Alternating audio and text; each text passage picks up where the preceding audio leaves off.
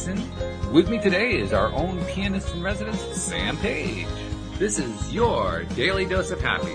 We are so happy you decided to join us today.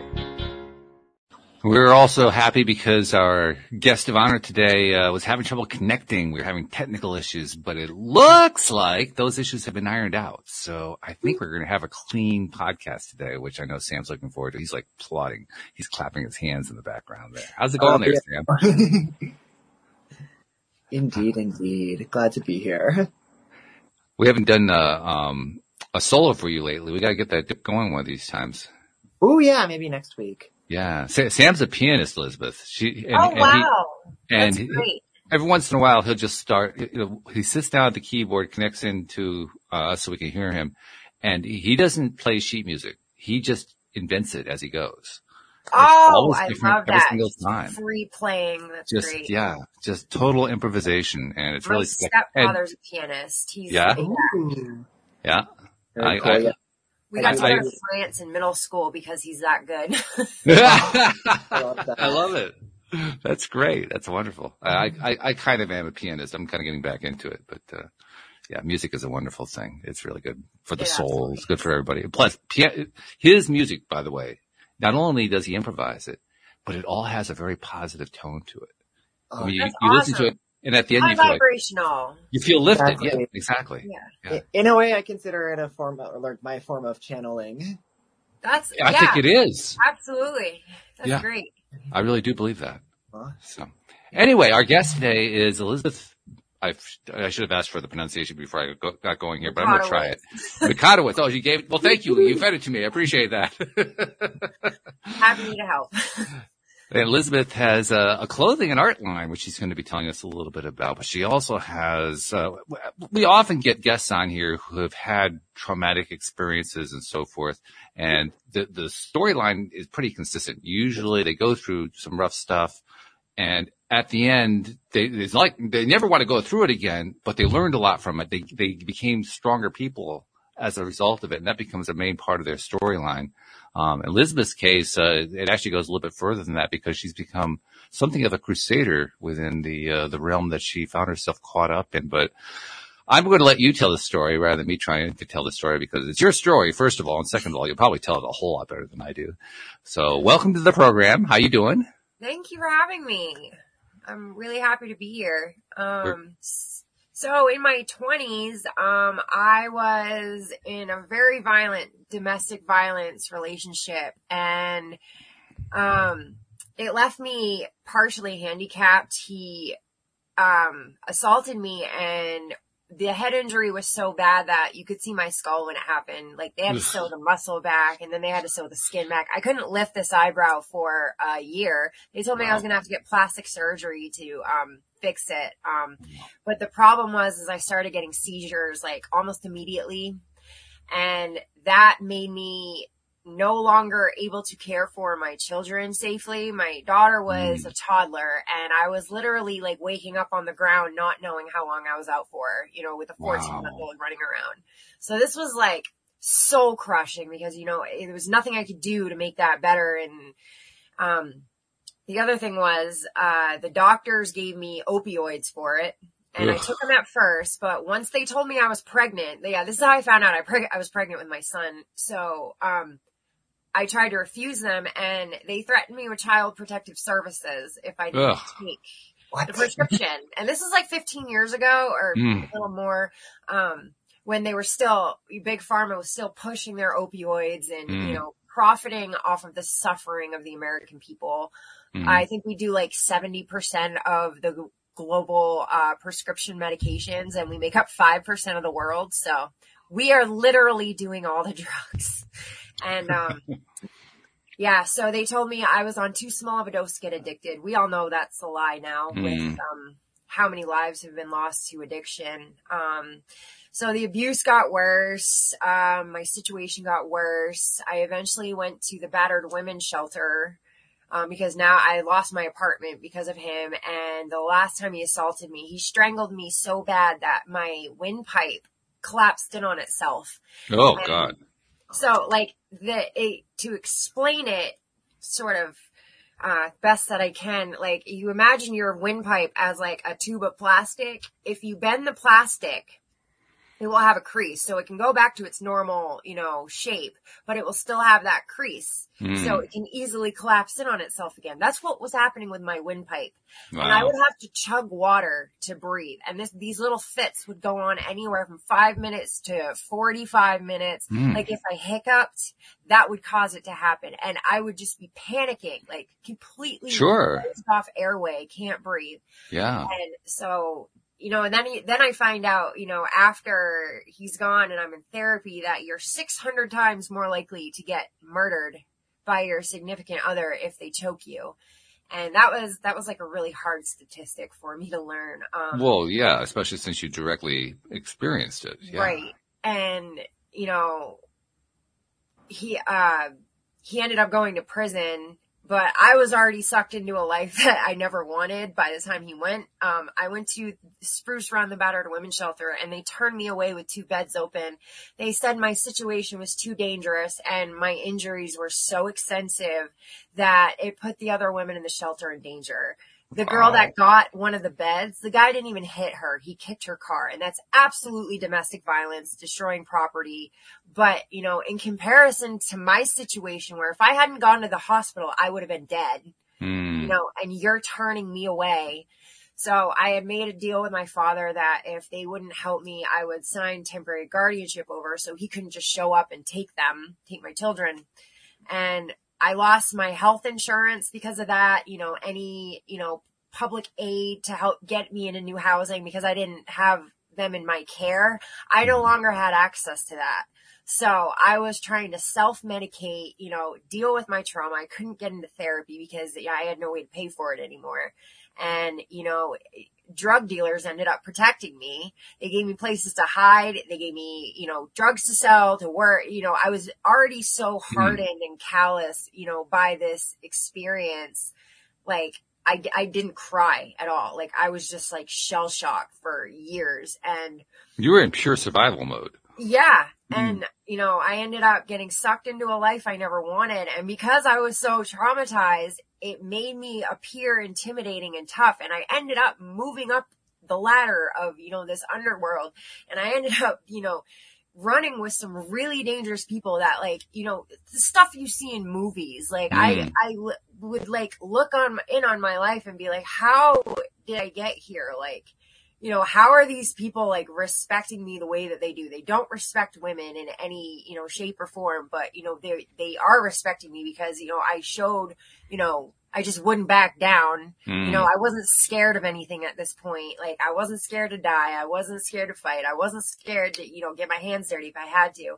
And, you know, eventually I wound up getting arrested in 2011 for drugs. And then the feds picked it up two years later for the same drugs. So, you know, double jeopardy isn't a real thing for drug dealers. They can, the state can pick you up and then the feds can pick you up for Mhm. the exact same bus, the exact same substance, even though you got yourself clean, even though you turn your life around, it doesn't matter. You're going to prison again.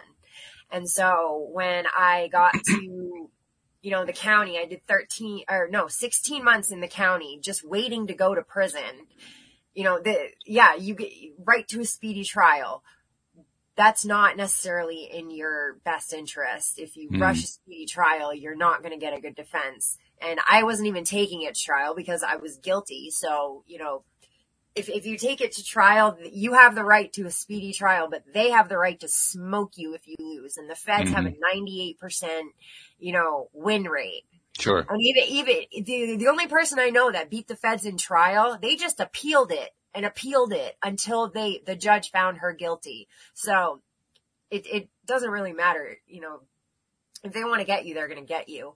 hmm And, um, you know, my first week at Somerset County, I had no idea the systemic oppression going on in this country until I went to prison. You know, the fir- my first week at Somerset County, I watched an entire women, uh, an entire pod of women get strip searched because they signed up for a razor and the male sergeant wanted a list of who shaved their vaginas and who didn't. Those that Oh, did jeez. were written up and punished.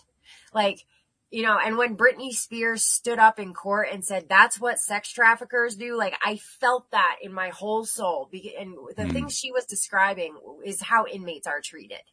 And, you know, I watched women get brutalized, get gas, get beaten. I watched one girl get her collarbone broken because she asked why she was being hauled to solitary. If you ask a question, why, why am I going to solitary? Why am I getting written up? They will use violence on you. And it's brutal. They don't care that you're a female. These mm. male guards, you know, a lot of them are domestic abusers and, you know, they take their DV issues out on the female inmates. Wow. And yeah, it's, I watched a lot of women die of very treatable diseases. One girl went into labor and they were refusing to take her to the hospital and we all flipped out and threatened to riot. And that was the only reason they brought her to the emergency room. And they said, if this is just Braxton Hicks, if this is a false alarm, you're going in solitary. They were going to punish her for a false alarm you know, and I don't know if you have kids, but you know, if you've dealt with a woman who's at the end of her pregnancy, oh, happens, yeah you have a false alarm for labor. Mm-hmm. If you mm-hmm. don't want to pay for a pregnant woman's, you know, health care, don't have her in jail. Interesting theory. Yeah. yeah. I mean, wow. Yeah. And, um, it, it's so far out of the experience of so many people what you're telling, right. and I'm sure this the story you're telling is is true and accurate, but it's just just so far out of people's experience I mean, right. first of all, obviously it shocks people to hear it. Secondly, I, I think it kind of puts the, puts the brain into, um, survival mode, just kind of, you know, out of sympathy. This is and, normal. This yeah. is like normal everyday stuff. Like these are the, and you know, when I was making a big deal about being forced to strip naked in front of cameras that mm-hmm. men were controlling, all the other inmates were like, dude, calm down. We all have to do it. I'm mm-hmm. like, I don't care if we all have to do it. It's illegal for them to have cameras in those cells. They're not supposed to strip you in front of cameras. Like, and it was a PTSD thing for me Mm. Because my ex would trap me in the bathroom and make me get naked and be like, that's where you're going to die. And then he, t- he'd torture me and terrorize me for hours. So wow. when I was put in a cell and forced to strip under duress of being extracted, maced, and when they extract you, they show up 10, 12 deep all in tactical gear. They have electric shock shields. They have batons. They have these canisters of gas that are scientifically designed to take the oxygen out of your throat, basically, so you can't breathe. This is what they use on unarmed women and men. And, you know, it's not like they're dealing with a bunch of inmates rioting. They're dealing with one woman in a cell you know, just asking like, why do I have to do that? Why am I stripping in front of cameras? Like that's like, and I, I asked to go in the shower, like, put me in the shower. I don't want to strip in front of these cameras, you know, for your male officers to watch. And because they, they would, they, they would time it so that they would go to control like the high ranking sergeants mm-hmm. Lieutenants, they would go to control when they knew a woman was getting put in solitary so they could watch. It was, wow. it was a power thing. This is not a sexualized, you know, oh, they're attracted to us. No, it is a power trip thing. Like, and that's what people misunderstand about, you know, rape culture. It's not about being attracted mm-hmm. to the woman. It's about, you know, the power and, you know, destroying her. And, you know, I filed a PREA against them, which stands for the Prison Rape Elimination Act. And, mm-hmm. um, this is how they're burying the abuse in prison. And this is one of the bills I'm working on. Um, when I went to Alderson, when I finally got to prison, I filed this complaint. Anything sexual goes under PREA. So the fact they stripped me out in front of a camera, that would go under PREA. When they got the response back from Somerset County, they in Somerset County admitted to everything I was complaining about, but they deemed it unfounded. Like they basically said, yeah, we did it and it's fine. So it wouldn't go any higher. So if you deem something unfounded, it, they get to do their own investigations and then they don't get, nobody else looks at it from an mm-hmm. outside source. So when Alderson got the response, they wouldn't even let me hold it to read it myself. They read it to me and then told me I couldn't have a copy of it. Now, when you get out of prison, you have a hundred days to file any type of official complaint. But the first thing they ask you is, okay, do you have the paperwork? Where's the mm-hmm. complaint? Well, I did, but they wouldn't give it to me. And that is how they are just burying all this abuse in there by Hmm. not giving inmates the paperwork. And there's, by law, they have to give it to us if we request it, which I did, but they know there's no consequence if they don't. So Hmm. the bill I'm shooting for is to hold these facilities financially accountable for every day they stonewall an inmate and refuse to hand over paperwork. And, you know, after I got out of prison, Alderson, those same officers that wouldn't let me have the paperwork, the captain and four of his subordinates all got arrested and got convicted of raping and stalking inmates and tampering with PREA evidence. So it wasn't just me they were covering, you know, covering for and Mhm. stonewalling. It was dozens of other inmates and those inmates got it way worse because they actually got, you know, raped and they, they just buried it. The guy, the captain only got 10 years for raping over a dozen inmates. Hmm. I mean, that's how much value they put on our lives. hmm You know, if Mhm. they had done that to regular women that weren't inmates, he'd be in there for life, probably. hmm That, you know, 12 convicted, you know, Oh yeah, I hear what you're saying. you'd be screwed. And so this is how they, um, this is how they bury it. And I'm, I'm also pushing for, um, a bill that makes it so cops are like correctional officers, like an inmate can't consent to any sexual actions because we're helpless. Sure. We don't have, you know, they, they have authority over us. hmm But cops, you know, there's a, that consent rule. They can use, oh, well, if she wanted to, they can still use that. And my thing is, like, as a woman who's been to prison, if a cop were to come on to me and I said no, like, the only thing I'm thinking is, what am I going to go to jail for when, when I tell him no? hmm You know, they have Mhm. power and authority over us. We can't say no to them, you know, without consequences. And the fact that they're using their badge to get laid on taxpayers' money is disgusting anyway. Mm, You know, they should not be allowed to get any sexual gratification on the job or use their badge to try and bully a woman into having sex with them. So I, I think cops should be the same as correctional officers. There's no such thing as consent. You know, they, they just have too much authority over us. Okay. Um, a couple things I need you to clarify, uh, just because you're, you're naming some facilities that I'm not familiar with. I don't, I mean, I, I don't even know where Somerset is located or anything like that. I Maine. thought, so we're talking about Maine. All right. Yeah. Um, Alderson is a federal prison in West Virginia. Like they Okay. sent federal inmates get sent all over the place. And, you know, they, until I got sentenced, I was held in Maine in the county jails. And then once I got sentenced, they shipped me all the way to Oklahoma.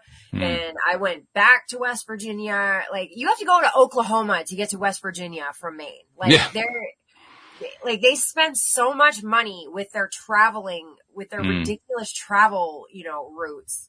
It wastes gas, it wastes taxpayer money. Like, I mean, they waste so much money and it's so unnecessary. Like my friend Megan, she had 30 days left when she finally got sentenced. So they shipped her all the way to Connecticut from Maine for 30 days. Like you could have just left her in the county Mm. jail in Maine and not spent all that money, you know, transporting her you hmm. know, from a block away, Penobscot County Jail to the courthouse. It hundred dollars to transport one inmate For just a Mhm. block away. I don't even want to think about what it is for from Maine to Connecticut.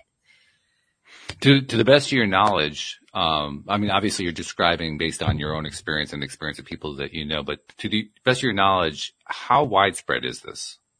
This is across the country. It's really bad. You know, when I remember when Trump filled the ICE camps with refugees Mhm. and you know there were all those stories coming out of women being sterilized against their will. hmm they've been doing that to American inmates for decades, especially down in Texas. Um, I met, you know, probably a handful of them, you know, along my journeys through the federal prison system. Not a single one of them was white.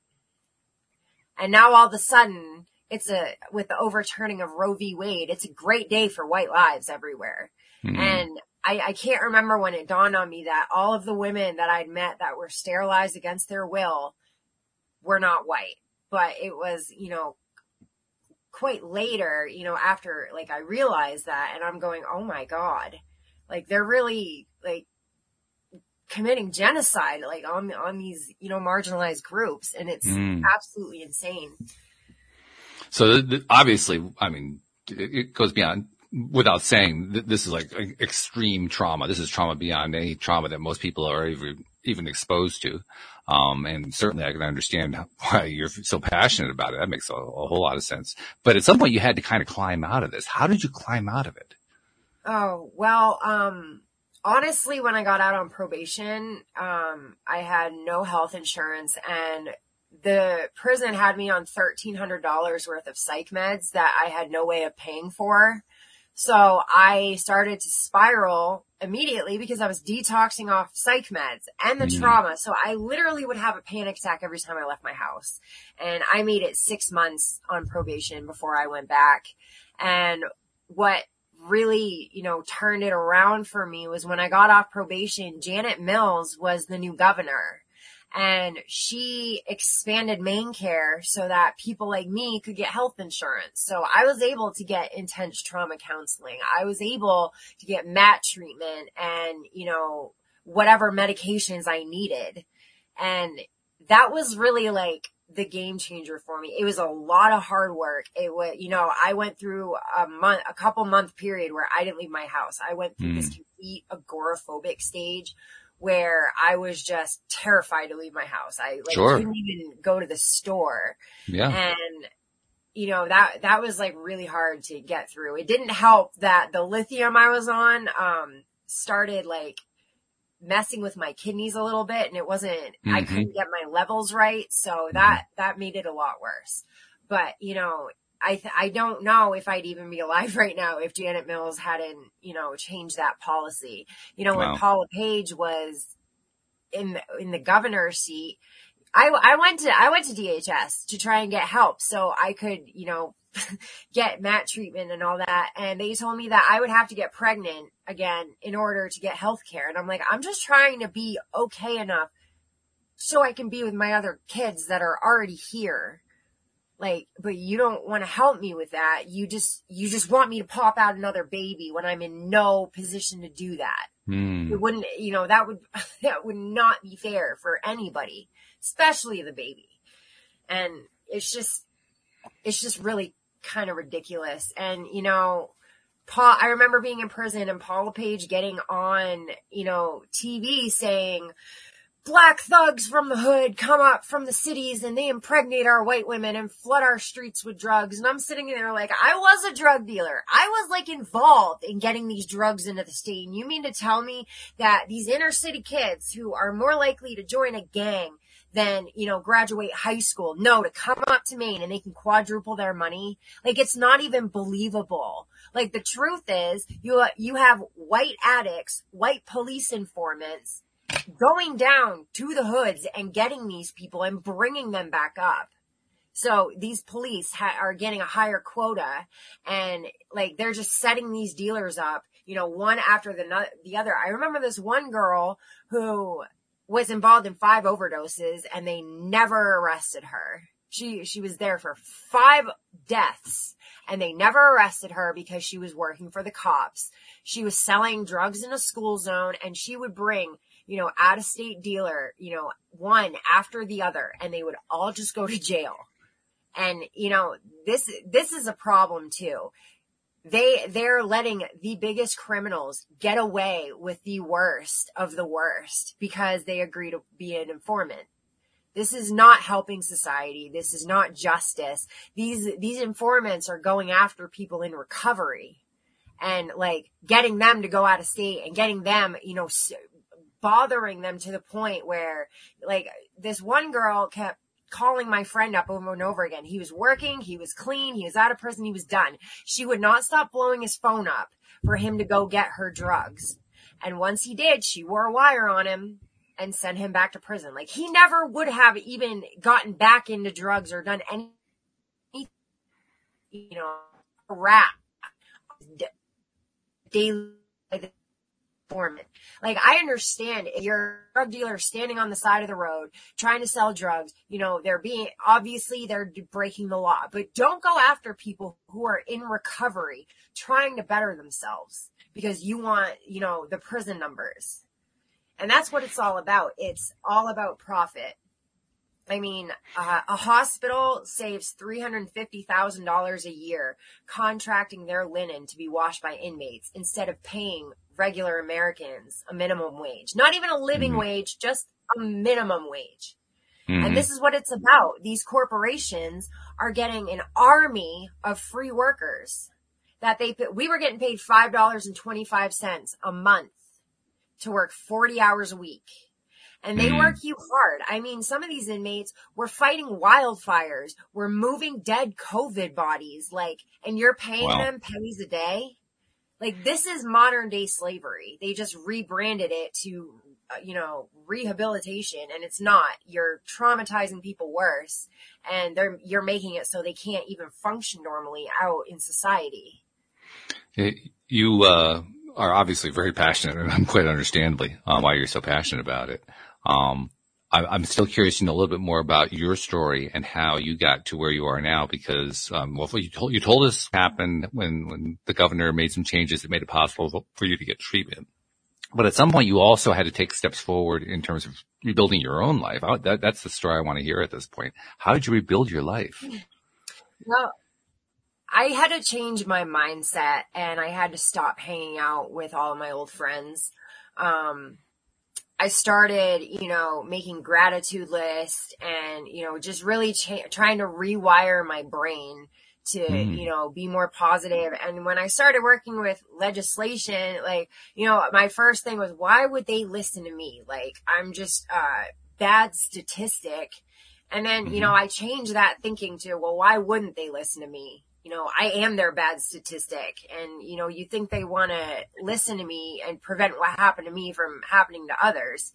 And, you know, you have to stay positive. You have to, you know, I, I got into like, my friend taught, ta- uh, taught me about the law of attraction and, you know, just positive mindset and how much easier it makes your life. It's not like an overnight miracle, you know, fix everything, but it really is helpful you know, writing things out and, you know, writing what you want down instead of, you know, focusing on what you're afraid of.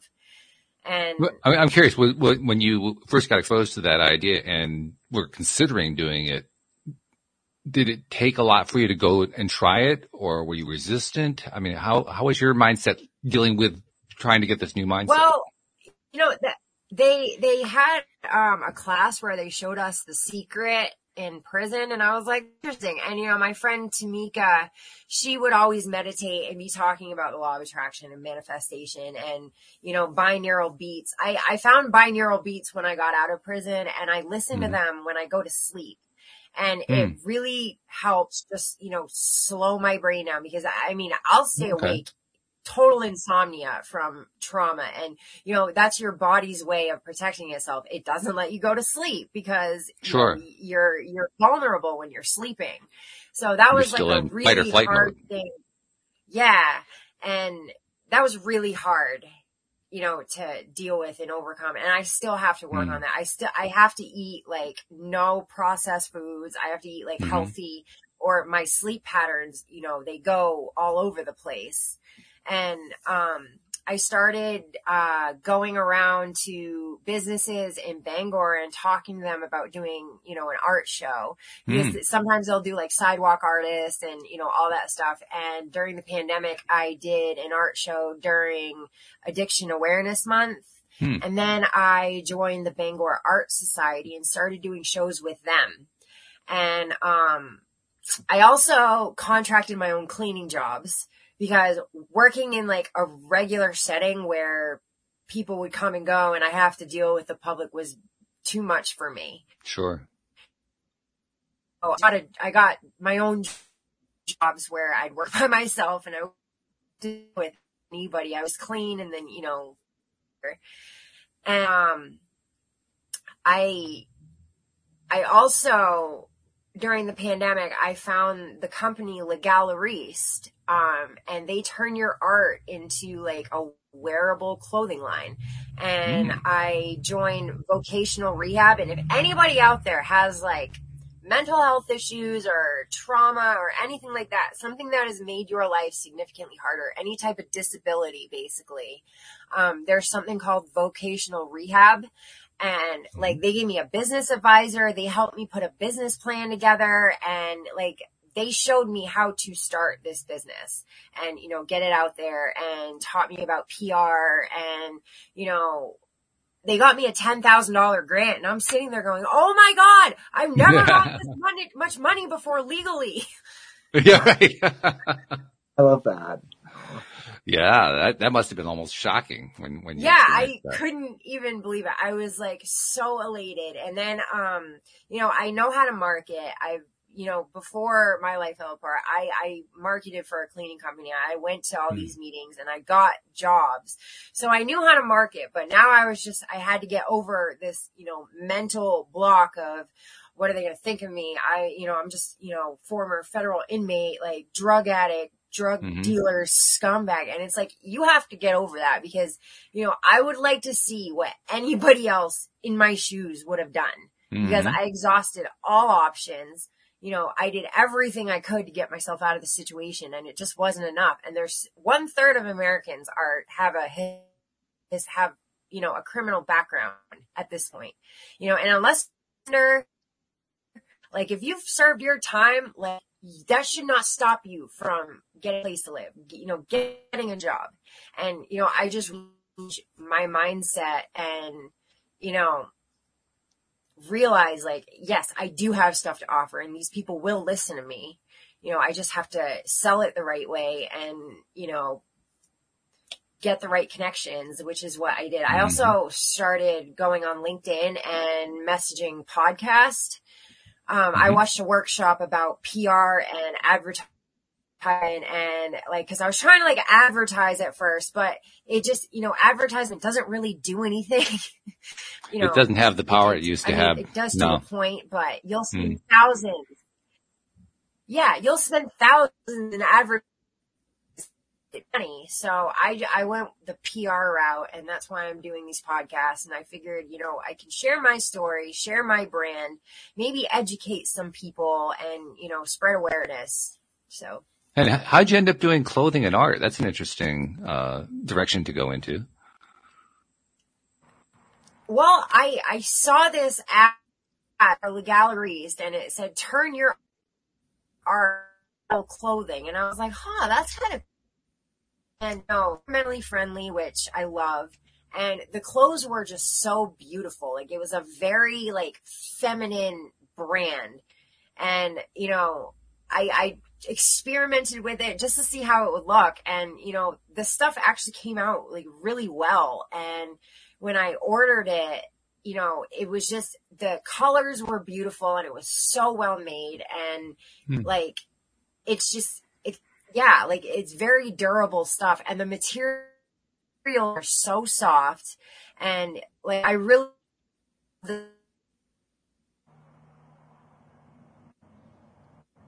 the, Uh-oh. Looks Oh, like no. technical, the technical issues are getting in the way in a big way right now, Uh, unfortunately. I know Yeah. that. But Well, while we're waiting for her to come back, Sam, why don't, why don't I come to you? I mean, you, you've been listening very quietly to this whole story. Give, give me like your, your input right now. What are you thinking and feeling? Well, so the the story up until where things started to improve, just so much of the was very shocking, and I think the fact that it was a lot of that was considered normal was the most shocking thing to me, and just like the perspective of these men and how they think it's like okay to treat human beings the way they did, Mm. quite horrifying, but it's very interesting. But I love that she's able to turn this around and like probably put some of that into the art and every. Oh, there she goes. Hope she can come back. But oh, she's um, probably reconnecting. I think that that's actually, we just saw her connection go off screen. That's probably a good sign, enough. actually. yeah, who knows technology? But then, yeah, and one thing that really stood out also when when she was talking about how she kind of was getting herself out of that is mindset, which is something we talk about a lot Mm. like how perspective came into play in the earlier part of the story, but then how also mindset like helped her get out of it and everything and it channeling into the art. Like I was looking at the website and it's real, it is beautiful art and I love that. I would wear some of that. Her, yeah, her art is quite beautiful and we'll include a link in the, uh, the description of today's episode so people can check it out for themselves. Uh, cause it is quite beautiful. I, I was struck by the fact that she starts talking about mindset. She talks about how she saw the secret and, and, uh, was learning about law of attraction. And a moment later, she's talking about how she had a $10,000 grant. And I thought, okay, yeah, well, there's, look what, I mean, even if you're in the depths of despair, horrible trauma, your, your, your mind has been messed with, your life has been messed with, your body's been messed with.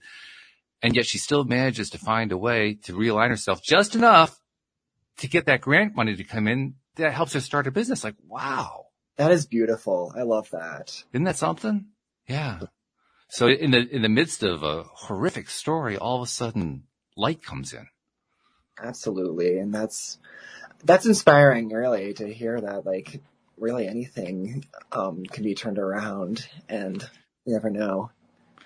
It, it is inspiring. It, it's one of those, I mean, we, we, we get various, uh, experiences from, you know, stories that people tell who are visiting us here on the program, right? I mean, they, they come from all walks of life. They have all kinds of different stories, different kinds of traumas and so forth. Some extremely severe, like, uh, in this case with Elizabeth, others much less severe. Interesting though, how it's always the same story. They go through this terrible stuff. They learn from it. You know, in many cases, they, they are still working through it. I mean, you could just tell the, the anger that, that Elizabeth is still feeling quite understandably. I mean, it's, it's palpable. It's like, well, you don't have to explain it. It's right there. You can feel it. and yet, even with all that, still the growth happening, still the change happening. I mean, that's inspiring all by itself. Absolutely. Yeah, no, I think that's beautiful. It, it makes you feel like no matter what's going on with your life, no matter what it is, no matter how rough it seems, no matter how difficult it is, you hear a story like that, you say, wow, maybe there really is a chance for me. Maybe I really do have possible way of getting out of this mess that I found myself in. Absolutely. Yeah, no, nothing, nothing's impossible. Nothing's impossible. Yeah. Did, did you have any Taya moments while she was, uh, telling her story? I think definite, I think the main thing was when she was talking about mindset was the first thing that came that really struck me as Taya, but a lot of, I don't know, I'm still processing a lot of what she said. Well, I was thinking about specifically when she talked about the journaling, writing stuff out. Oh, oh yeah, I forgot. I forgot. Yeah, yeah. No, that actually did resonate with me because that was one of the first things she said, and um, the part uh, where things were turning around, and that's definitely something that resonates because that was something that I started a little bit before Taya, but then definitely more so after or during and after, and just yeah, how appreciation, yeah, appreciation is like very Taya and very like paramount to kind of one's well-being in general and getting out of a out of dark spaces into a better headspace and everything. And there's something to be said for the the writing part of the journaling. I I I mean, I, have documented here many times how I was resistant to journaling, and to a certain extent, I still am. To be perfectly honest, let's be very bluntly honest. I resisted at times. Sometimes I just do it because I need to, but other times I say, "No, I'm not going to do journaling." No, thanks. That's fair. Oh, you no. know, but nevertheless, the stories that keep coming out of it, we heard it all the time when we were in the Taya boot camp. Each oh, one yeah. of us, um, we hear it through the guests that come through here. When the people actually sit down to do the journaling work, to actually do the writing on a fairly regular basis, the, the stories are all about how powerful it is. How, how literally it, it is probably one of the most effective release mechanisms that we humans have come up with. I think so because you're you can think all the thoughts all you want all day, but like actually having them down in writing and stuff like kind of makes it more real, for lack of a better term. It does. It's it's it's like it almost flows out of your fingers. It, it's like you're releasing it through your fingers and through the pen, right? Yeah, exactly. Like the pen pen is a method, like almost channeling in a. In, in yeah. A, the pen is channeling. Well, it is in a sense. It really is. Oh, I love that. It's true.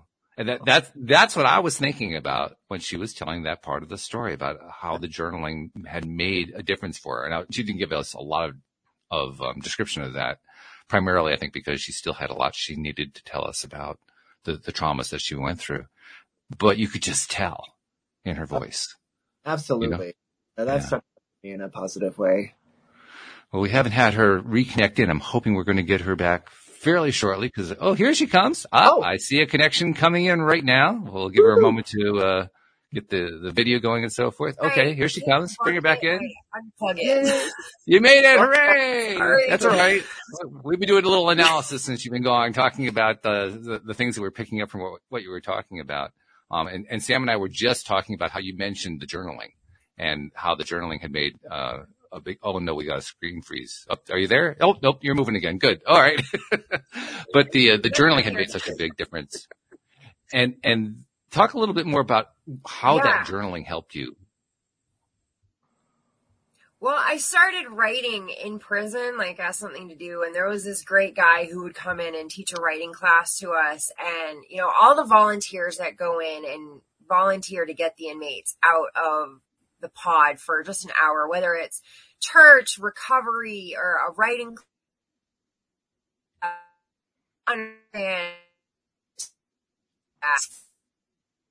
there We're getting that. and you know he really inspired me and i started writing you know about what i was seeing and going through you know in jail and Mm. my dad sent me um an english writing prompt book so i started doing writing prompts in there and i also when i got out i submitted some poetry to um one of some writing contests that the Together Place was having. They're a recovery network and they do a writing contest every year and then they publish all of, you know, the, the poems and stuff or the ones that make the cut. And I won two years in a row. So I got Congratulations. some of my poetry published and yeah. Yeah. That's exciting. um, I love. But, but yeah, But- it, it you were really helps. what, what was that, Sam? Oh, I just said I love that you had that outlet of writing while you were in that situation too. Right. I also that's good. painted murals while I was in there. That was uh, like one of the jobs I had and I got paid $57 a month. I had one of the highest paying jobs in the prison. And Wow. yeah, I actually, I have pictures of some of my murals from prison at Danbury. I can show you guys. Well, you So can they show. would only let- Ninety-nine percent of our audience is audio only, so they, they won't be able to see it. But Sam and I can see it, and a Oh. few other people who see the video can see it. Well, um, Oh, nice. Very expressive. Beautiful. Yeah, I love that. and then we Oh. put, um, quotes in between. That's my phoenix. Oh, nice. there's the whichever way it's supposed. Yeah, so I did beautiful. all Beautiful. murals. yeah. It was definitely my blue period.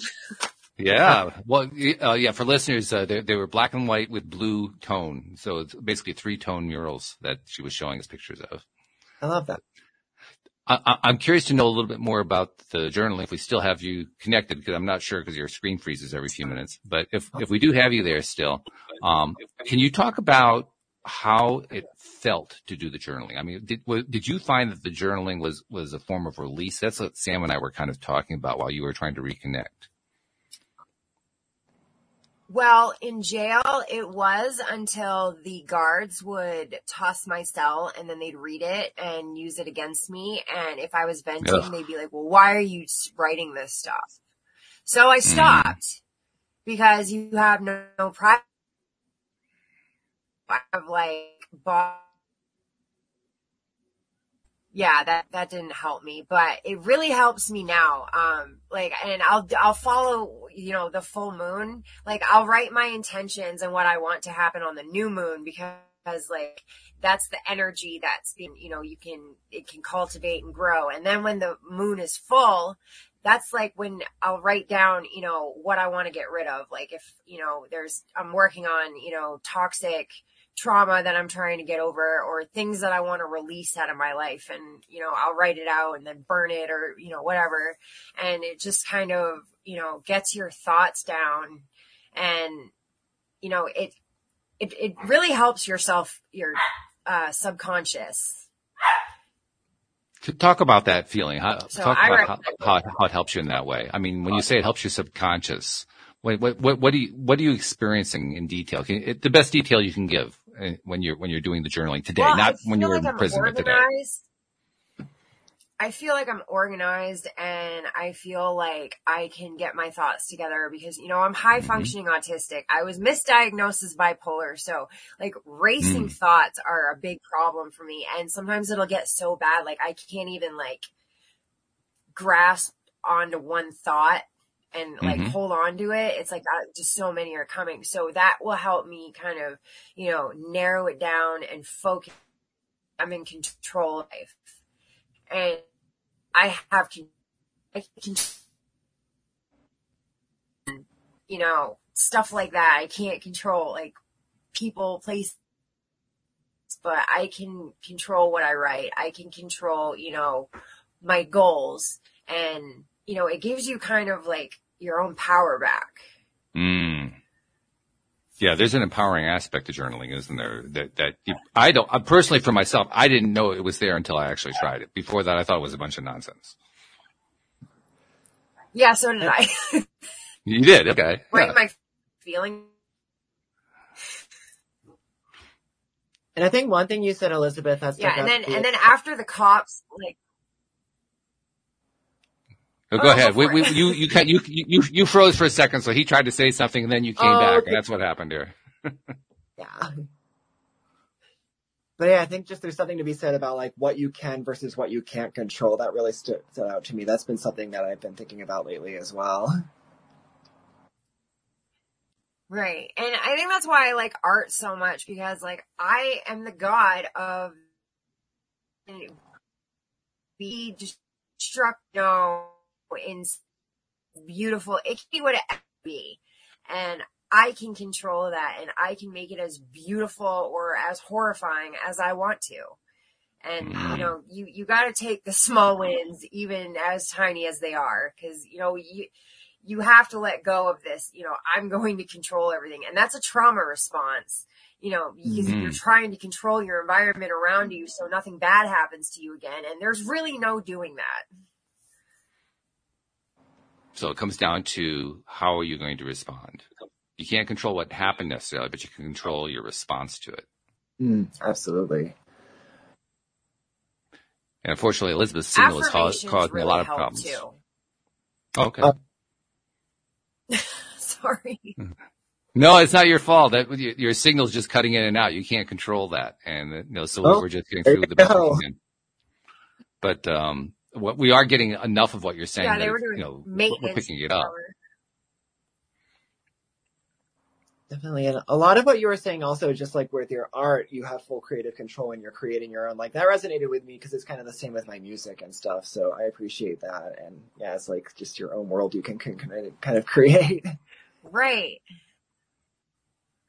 Right. Yep, that's really good stuff. All right, so um, you created the Yeah. uh, the clothing line and the art line, and you got that going uh, with the help of that financial contribution that was made. Talk about what happened after that. I mean, how how I, I get the very strong impression your how your life has been improving since then. Talk about some of those improvements. Well, um, we actually moved out of I got my brain to Bangor. It was being sold in the community and that was really cool. And, um, I'm, I have a couple stores down here that are interested. I'm waiting to hear back from the owners. Um, I also plan on, uh, going to, um, like vendor shows and vendor events.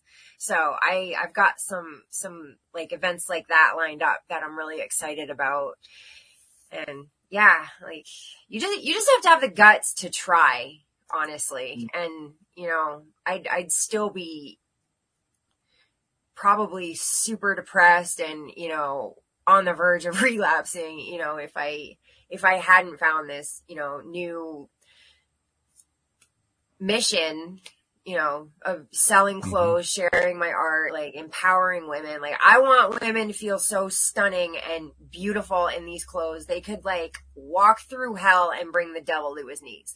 Like that's how I want people to feel like in these clothes. I want them to feel powerful and like they can overcome anything. And, you know, like all these paintings I painted during my own healing journey. And like even with this koi fish, like here's one of my placemats. Like I mm-hmm. put gold scales in to like draw in abundance and like I, I do a lot with numerology and like with, you know, if it's a starry sky, I'll have a certain number of stars to like rep something lucky Yeah, I have a lot. But then I, I'm kind of like, you know, I go from like one extreme to the other. So then I'll have like these gothic pieces, you know, like the rose and the moonlight and a lot of like red and black, you know, kind of like dark femme style. Um, yeah. And then there's like, And, and ju- like, and I just so uh, listeners know, because obviously, it's- obviously listeners can't see the, they can't see what you're doing. They can't see what you're showing. Oh, right. I keep let me- forgetting. that. No, that's all right. But, but, but let me tell them the, the first one that you showed us was brilliant color, absolutely brilliant color. It just like popped out of the canvas. The second one, the Gothic that she showed was pretty much what you might expect, sort of a, a black, gray, white with, with a little bit of uh, color in the rose that was in the middle of it. And the third one was kind of halfway between. So you have a wide range of expression with the way you use colors, which is really quite fascinating. Yes. Mo- Many artists have like, they have their palette, right? They have their one way of doing things. You explore a lot of different palettes. Yeah, I'm, I'm, it really depends on like what end of the spectrum I'm on that day, I guess. Okay. That's That is fair. like, because I'm like super wound up. Other Mhm. days, like I'll be like docile and kind of like in a darker mood and it like really comes out like with, you know, different things I paint because yeah, you're right. Like I'll do, you know, modern type art and then I'll do, um, oh my God, I can't even think of it. The, the type of art where you don't finish it and it's kind of just like, like you, it could be interpreted as like other things. Um, mm-hmm. not expression. I remember what it's called. My brain name is I draw a blank. Yeah. There's definitely right. something for everybody. That's true. Yeah, you have such a wide range there that there is something for everybody, which is very, very cool. Um, one other thing I want to ask you before we, we do our wrap up section here is you, your whole growth path since all this started to come together for you has quite evidently, it's evident to me. I think it's evident to Sam. It's probably evident to listeners too. It has helped you turn around in a major way. It's helped you to become I, if you'll forgive the phrase, it has helped you to become the person you've wanted to be. And I, I know this is almost impossible to um, to summarize, but talk about what that's like for you to have come from where you came know, from, sometimes I went feel- through, and then come here. If you had told me five years that I would be responsible for putting bills on the table and getting them passed, I would have, you know, suggested mental health treatment. um, like there was just like no way I would have even saw that. I mean, at some point I couldn't even come out of my house and, Hmm. you know, I, the other thing that helped me was my friend created this trauma program, um, called She Writes Her from a beautiful, I was in, she does reform activist stuff as well, but she created this amazing like therapy, you know, course for women with trauma and it really helped me come out of my shell. And, Hmm. um, I'm just really grateful for that because she inspired me and she kind of made me like believe in myself again and, you know, help me change that mindset. You, you have to change your mindset. If you're sitting there telling yourself you can't do it, like, you know, coming up with all these excuses, I can, I could still come excuses of why my life want it to be. And they'd be valid, you know, there's still excuses. And you know there comes a time when you just have to like look yourself in the mirror and be like like I am part of this problem. Like I had to get mm. my trauma under control before I could get you know my addiction under control. And you know you know and like there's this the, you know you have to deal with the stigma of everything. Like for for instance I had conservative women telling me when I got out of prison well if you don't want to get raped by cop go to prison. Like, just okay with that's you know, I had let this all go with Somerset County and the priya thing and all that. But then there was a pay, there was an article in the newspaper, um, about Somerset County abusing inmates and one of the sergeants told this inmate to kill themselves and they had to cut that inmate down from a suicide attempt. That same officer did that to me when I was in solitary, Oh, wow. given the wrong medication in full blown psychosis. That's what the sergeant was doing. And I didn't try to kill my other inmate. Cut him down. So that kind got me super angry about it again. And that's when I started requesting my paperwork from Somerset County and trying to, you know, you know, expose them for the corrupt facility that they are. And Mm. I'm still getting stonewalled. They told me to get a lawyer and I got a lawyer and they said he needs to subpoena the paperwork, but you can't subpoena paperwork without an open case and you case without, without the, that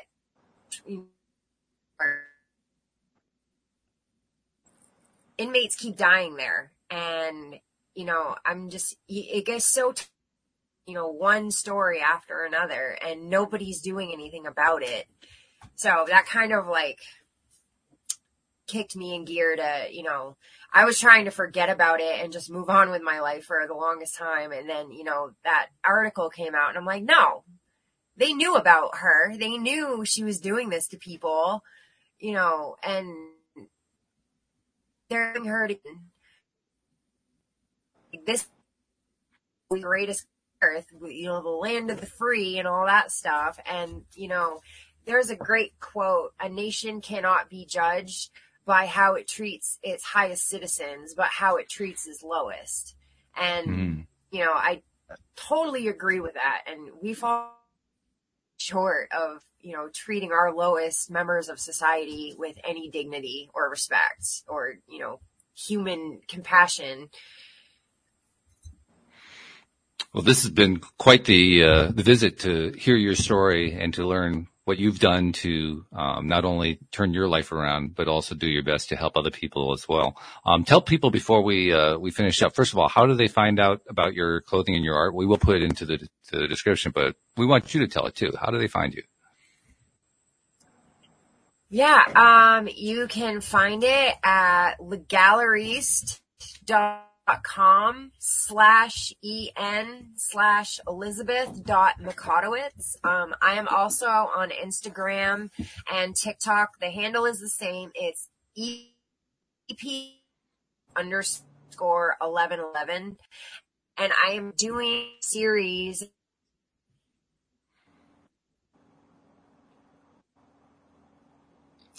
Oops. Oh no. Well, we may have to uh, just put the link in and let people find it that way because unfortunately it looks like Elizabeth got cut out again. Got most Oof. of you. We got most of it. Yeah. Well, again, the link's going to be in the description, so people will be able to pick it up there. But I, I also wanted to give her my last bit that I do with everybody, and I don't know if I'm going to be able to do that. so, all right. Well, I'm- I'll, I'll give her a minute here, but I have a feeling she's having to go through that reconnection. She'll probably be, um, will probably be done before she's able to reconnect. So I will, I will just direct her to afterward. I'll tell her to listen to this part because I want her, I do want her to hear this part. And that is like so many people who come onto this program, she is a giver and givers need to be recognized for the ways that they're giving. And, and she's been giving and giving and giving despite having gone through horrible traumas that, you know, just, just defy imagination. So, uh, Elizabeth, when, when you're listening to this part of the program, I want you to know that there are many people that you've never met and that you've never seen, never will meet, never will see, whose lives you've affected for the, for the better by the work that you're doing, not only on yourself, but also for others. So on their behalf, thank you for what you have done and what you continue to do. Um, and we wish you all the best in your own journey as you continue to climb out of that horrific cauldron that you were stuck in for so long and, and you're rising like the phoenix. I mean, it's really exciting to watch. So Sam, any last comments before we, uh, disconnect today? Just that I really appreciate you sharing your story and all the work that you're doing now to help others not go through the same thing. And just the art is so beautiful, and I love I, I- loved hearing from you. Yeah, good stuff. So, so thank you, uh, anybody. who live- We had people in the live stream. Thank you guys very much. Thank you to our podcast listeners everywhere, and we will see you all next time here on LOA Today. Goodbye, everybody.